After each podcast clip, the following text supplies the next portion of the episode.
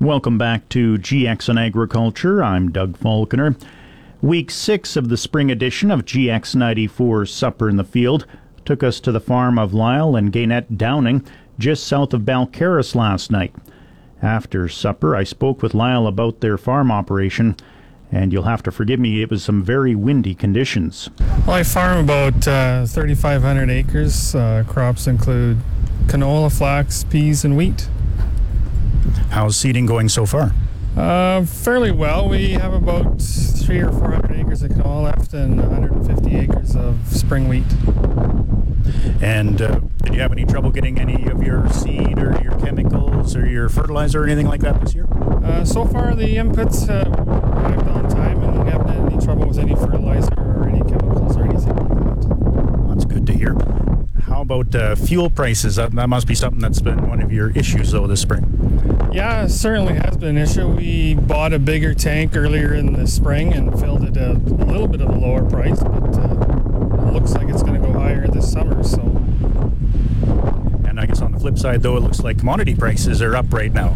yeah, commodity prices are up and inputs are up, and it, you know, we're having any trouble getting parts or anything like that, but we could run into problems like that this summer. We're sure what's going to happen. Do you farm by yourself out here?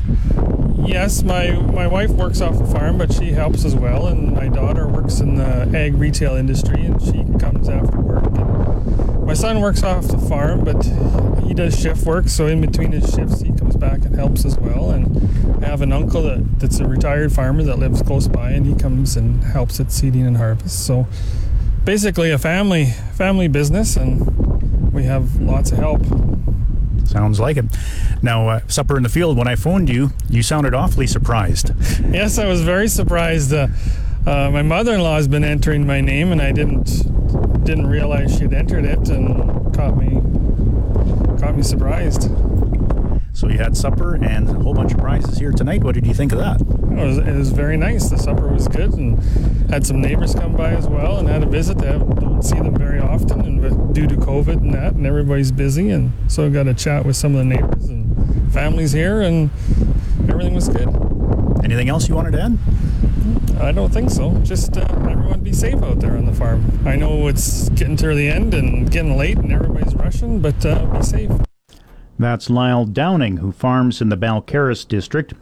Our sponsors for GX94 Supper in the Field are Maple Ag and Outdoor in Yorkton, the Yorkton Auction Centre, Gowan Canada, Farm Credit Canada, the Chalet Restaurant in Yorkton, Sask Milk, Razor Cellar at the Yorkton Hotel, Yorkton Ag and Auto Supply, Smith Steel in Yorkton, and Can Store Commodities near Roxton.